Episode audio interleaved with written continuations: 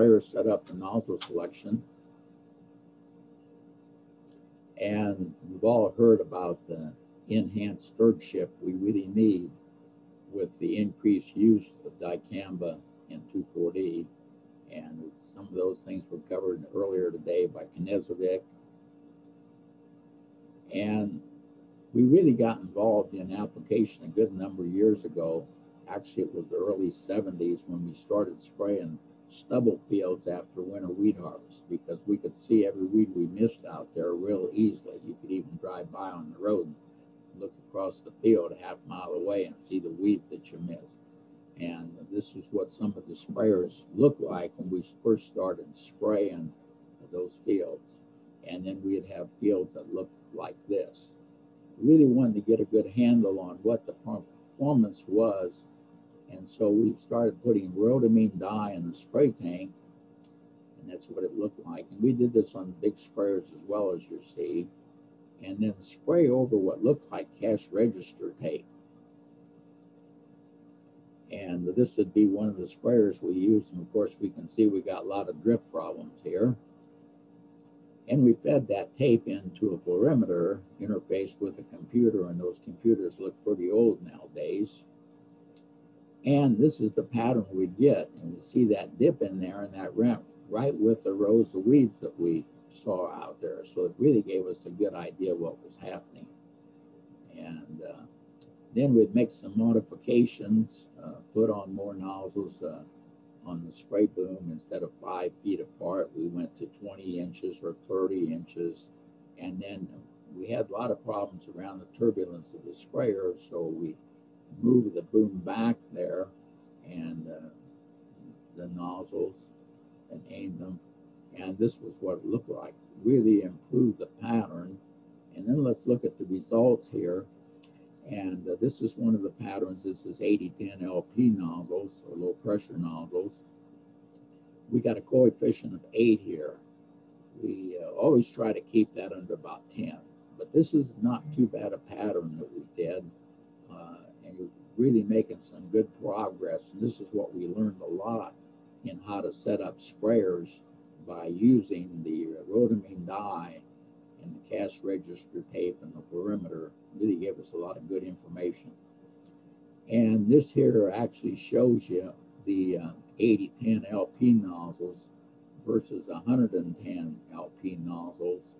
And the 80s at the boom height we had, which was 48 inches on the sides, 81 in the rear, uh, we actually do better with 80 degree nozzles. Now, basically, we say that anytime you get uh, greater than 30 or 36 inches in boom height, you might want to use 80 degree nozzles. Now, it also depends on your nozzle spacing too. But uh, as you go up to boom, higher boom height, there's probably a little more advantage in using a little bit narrower angle nozzle. This was kind of interesting on speed. Uh, on the right, we have 9.8 mile an hour. On the left, 15.8 and we got a 4.3. That's really a quality pattern at uh, less, a little bit less than 10 mile an hour. We did give up uh, some performance there when we went to close to 16 mile an hour, but like I mentioned, we're still under 10, so we're not doing too bad at that almost 16 mile an hour. The um, we ran a lot of these clinics, learned a lot over the years by running these clinics. Here happened to be one at Frederick, Maryland. Uh, this was a large dealer, brought in all these sprayers and so forth. But the best pattern I ever run is the run on the right on a spray coupe. I've never run a, as good a pattern, even though we ran many, many more in Nebraska that equaled the one that we ran at Frederick, Maryland. I think the humidity and maybe a little less wind and so forth there uh, improved our pattern. Like I say, it's the best pattern I've ran in all the years that we ran those patterns.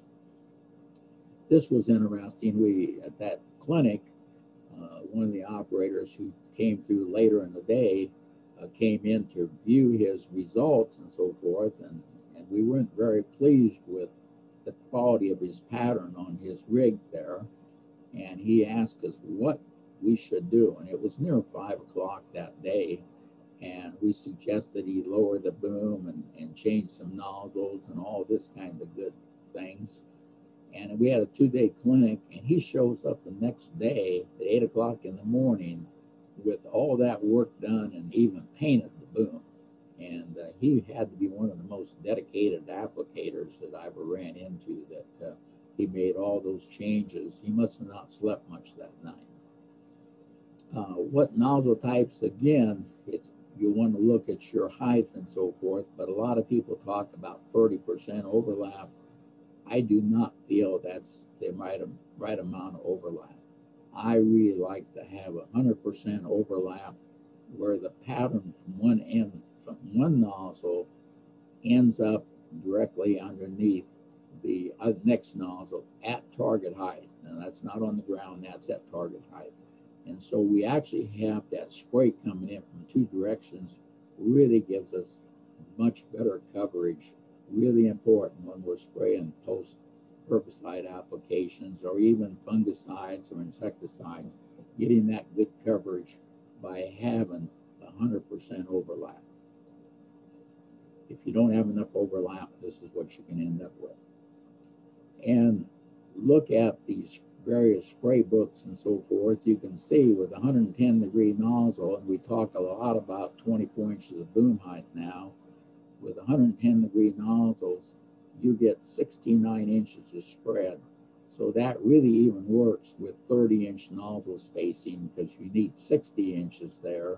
And so I always like to have a little bit less because it does pull in a little bit as you travel, especially as you travel higher rates of speed. And so it's good to probably have 15 or so extra percent on the uh, coverage so to compensate for that.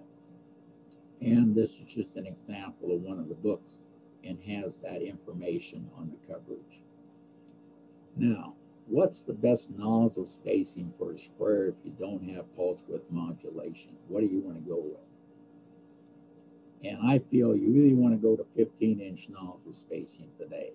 That's what I really prefer if you don't have pulse width modulation. And there's a lot of advantages. Uh, what we're going to do in most cases, if we want to go to low gallons per acre, we're going to use 30 inch nozzle. We're just going to close off the nozzles one in between each of one, and then we'll have the lower gallonage. And then when we want to go to higher gallonage, we'll just flick on all the nozzles. In other words, we'll have 15 inch spacing. And many cases, we can get by with the same size nozzle that way uh, if we have them on 15 and 30. When we go to low rates again, use 30 inch nozzle spacing. High rates, we're going to use 15 inch nozzle spacing. And one of the things is if you have an older sprayer, a lot of the sprayers came out with what we call dry booms. A lot of hoses, a lot of fittings, a lot of restrictions, a lot of places for chemicals to build up, make it almost impossible to flush those booms out with all those restrictions. We really like the uh, wet booms. Here's an example of the old dry booms. You can see all the fittings and all the restrictions on there. When we move over to the wet boom, uh, much easier to flush that boom out. Uh, no places for those chemicals hardly to hide in that. One thing though, you always want to remember, be to flush out the end of the booms is critical. Now there is sprayers now that let you recirculate the uh, spray solution to help in cleaning the sprayer. So that's also a nice move. If you don't have that, make sure you get some fittings to make it easy to clean out the end of the boom. And it just shows you how the wet boom works and how it clamps over. And you can use multiple ones and so forth. If you're fixing up an old sprayer, which we did in this particular case, uh, we just made an angle iron bracket and of course, I like to put hose over the uh, tubing. And then we even fasten that in with stainless steel radiator clamps and make sure they're entirely uh, stainless steel, the entire clamp, not just the screw part. Some of what they call stainless steel radiator clamps, the only thing stainless steel in it is that little screw, but you want the entire band to be. And then this also gives you the flexibility of rotating that boom. I like to rotate the boom back a little bit, uh, probably 10, 15 degrees. In fact, some of the newer nozzles have that built in, so you don't have to tilt the boom back. We find there's usually an advantage uh, if that's not in the nozzle of tilting the boom back a little bit. And when spray boom height, a little bit on drift, is raised from two to four feet, how much does the spray particle drift increase? And it's about three and a half times. And you're going to see this in the chart as you go like from one and a half to three feet here. You see that's about what it amounts to in the increase in spray drift. And they also talk about here the uh, drift distances that you have with 150 microns with a wind velocity at 10 mile an hour. You know, you're going to see about nine feet of drift, roughly 19 feet at uh, three feet of nozzle height. And you see about the same thing with the 300 microns at 10 mile an hour. So you can see that uh, the particle size and the boom height do make quite a bit of difference here, as well as, of course, you can also see the wind speed. Now, this is interesting. Some work I actually had a farmer call, and he had bought a brand new John Deere sprayer, and uh, he got behind. The weather didn't cooperate, so he hired a pilot to help him out and uh, who had the best weed control? Actually, it was the airplane. The farmer called me because he was disappointed in his brand new sprayer that, uh, that I could hire an airplane, and he actually did a better job. We'll explain the reason why here in just a second. But the results you get depend a lot on spray nozzle selection. I like the tips built right into the cap so they don't come apart. I do like ceramic nozzles when they're available. Now, a ceramic nozzle in a flat fan like we're looking at here lists for about $6.60. I have had them see as cheap, a little bit under $4 and so forth. And you say, oh, well, that's quite a bit. You get a, how to have a 100 foot boom and you get the 15 inch nozzle spacing I talked about that takes 80 nozzles. So let's say you buy them at a discount at $4 a piece, that's $320. Let's say if you have three sets of nozzles, that's about $1,000. Well, if you look at cost of new sprayers and so forth, that's a relatively small amount. And we don't have that one nozzle do everything. So buy several nozzles and make sure they're uh, the right ones for the applications you're going to be making. Now, what is the life of ceramic nozzles compared to stainless steel? And it's at least five times. Now, ceramic nozzles from spraying systems are what? Lower in price, about the same price, or a lot of people probably say, yeah, since they last about five times as long, they're going to be about five times the price but it's hard to believe they're actually lower in price. And let's look at that a little bit in the next chart here as we go and we look at the life here and uh, you can see how much more life we get out of the ceramics. But if we look at the underneath there, the AIC nozzles, and these are the more expensive nozzles, uh, list price is for uh, the AIC in stainless steel about $16.30 and uh, have uh, the AIC in ceramic is 13 uh, 27 so about three dollars less. And you can see what I have found also what you can usually buy them for. But someplace in there you can see the ceramics are still uh, quite a bit cheaper than the uh, stainless steel ones. And then they're going to last at least five times as long and even greater. Now, How many things does a spray nozzle do? Actually does about seven. Yeah, let's look at those. Of course, it controls the amount applied, the GPA, uniformity, the coverage, the spray drift potential, it breaks the mix in the droplets, forms the spray pattern, and propels the droplets in the proper direction. That's the business end of the sprayer, and that's why it's so critical to have the right nozzle on your sprayer. Now we get back to the farmer. Found out the big problem was why he didn't have good control was he was using the nozzles that gave him the ultra coarse droplet size. They've been very, very effective for spray drift, but not very effective for efficacy. In fact, anything over 665 microns falls into the ultra coarse category, and I would say that his, for the size nozzle and the pressure he was running, he was probably close to a thousand microns inside, which really limited his coverage. And he had some contact herbicides that really needed this more spray particle size. The recommended nozzle for that one was actually coarse, and uh, that's what the aerial applicator was using. The aerial applicators really like it when I present this because of the fact where they actually beat a brand new John Deere sprayer out in the field but it's all because of the nozzle selection here that made the difference. Now, using nozzle tips and pressures, which gives us larger spray droplets when applying fungicides and insecticides. Let's look at that. And of course, that's going to be false, isn't it? Because most of the fungicides and insecticides require smaller particle size than the herbicides.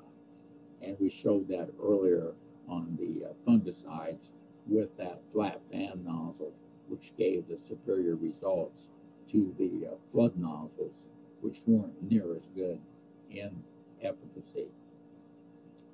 Don't forget to look at the spray books for information on what nozzle to use. That really rates a lot of the nozzles, gives you a lot of good information on that. And don't forget two important factors, pesticide efficacy and spray drift management is what we're really looking at in pesticide application. And all these things are really affected by all these factors, the spray characteristics, the weather, the equipment. We got a lot of things to really be concerned about to get those top results. And just a little bit here on physical drift, you know, and that's the spray particle itself and sprayer contamination. We need to uh, clean out that sprayer. And of course, one of the things we're really concerned about, like with the dicamba products, is volatility. And drift reduction, don't forget to follow the label direction. And then we want to select the nozzle to give us in, uh, increased droplet size. But if we do that, we're going to have to increase the, uh, the uh, sprayer coverage, the amount of gallons per acre we use if we go to very big droplet size. And of course, nozzle selection, we got a lot of different nozzles we can select out there. And pressure makes a big, big difference on what spray particle we use. And one thing we want to point out here is like the fan nozzles, we really like to use them about 20 to 25 psi. The chamber, like the turbo TeeJet nozzle, a little bit higher, 30 to 40. As we go to the bottom one here, the air induction nozzles, they even a lot more difference between the pre-orifice and the orifice that forms the spray pattern. And so we'll also get to some real higher pressures on those to compensate for the changes in pressure because of those two orifices in the spray nozzle. And uh, we're gonna, is it possible to have a larger spray droplet size with a smaller air inclusion nozzle? And this is what we want to show. This is uh, four charts here. This is the flat fan nozzle, upper left, and in all cases, we have the smallest nozzle in red. And as you're in red on these charts, that's smaller spray particles, and that's what you'd expect. You go to the Turbo TeeJet, you see the same results. The uh, smaller spray droplet size with the smallest nozzle. Go down to the Turbo Flood, you see the same thing. Now, what's different is on the bottom right, the air induction nozzle, the smallest nozzle of the two actually gave us the largest particle size. How can that be? Well, that just means they got more differences between the pre-orifice size and the outlet orifice that forms the spray pattern. And so you can do a lot of things when you're doing that with two different orifice sizes and so forth. And they're trying, of course, with air induction nozzles to reduce spray drift. And so they do that quite effectively. Any questions on that particular section before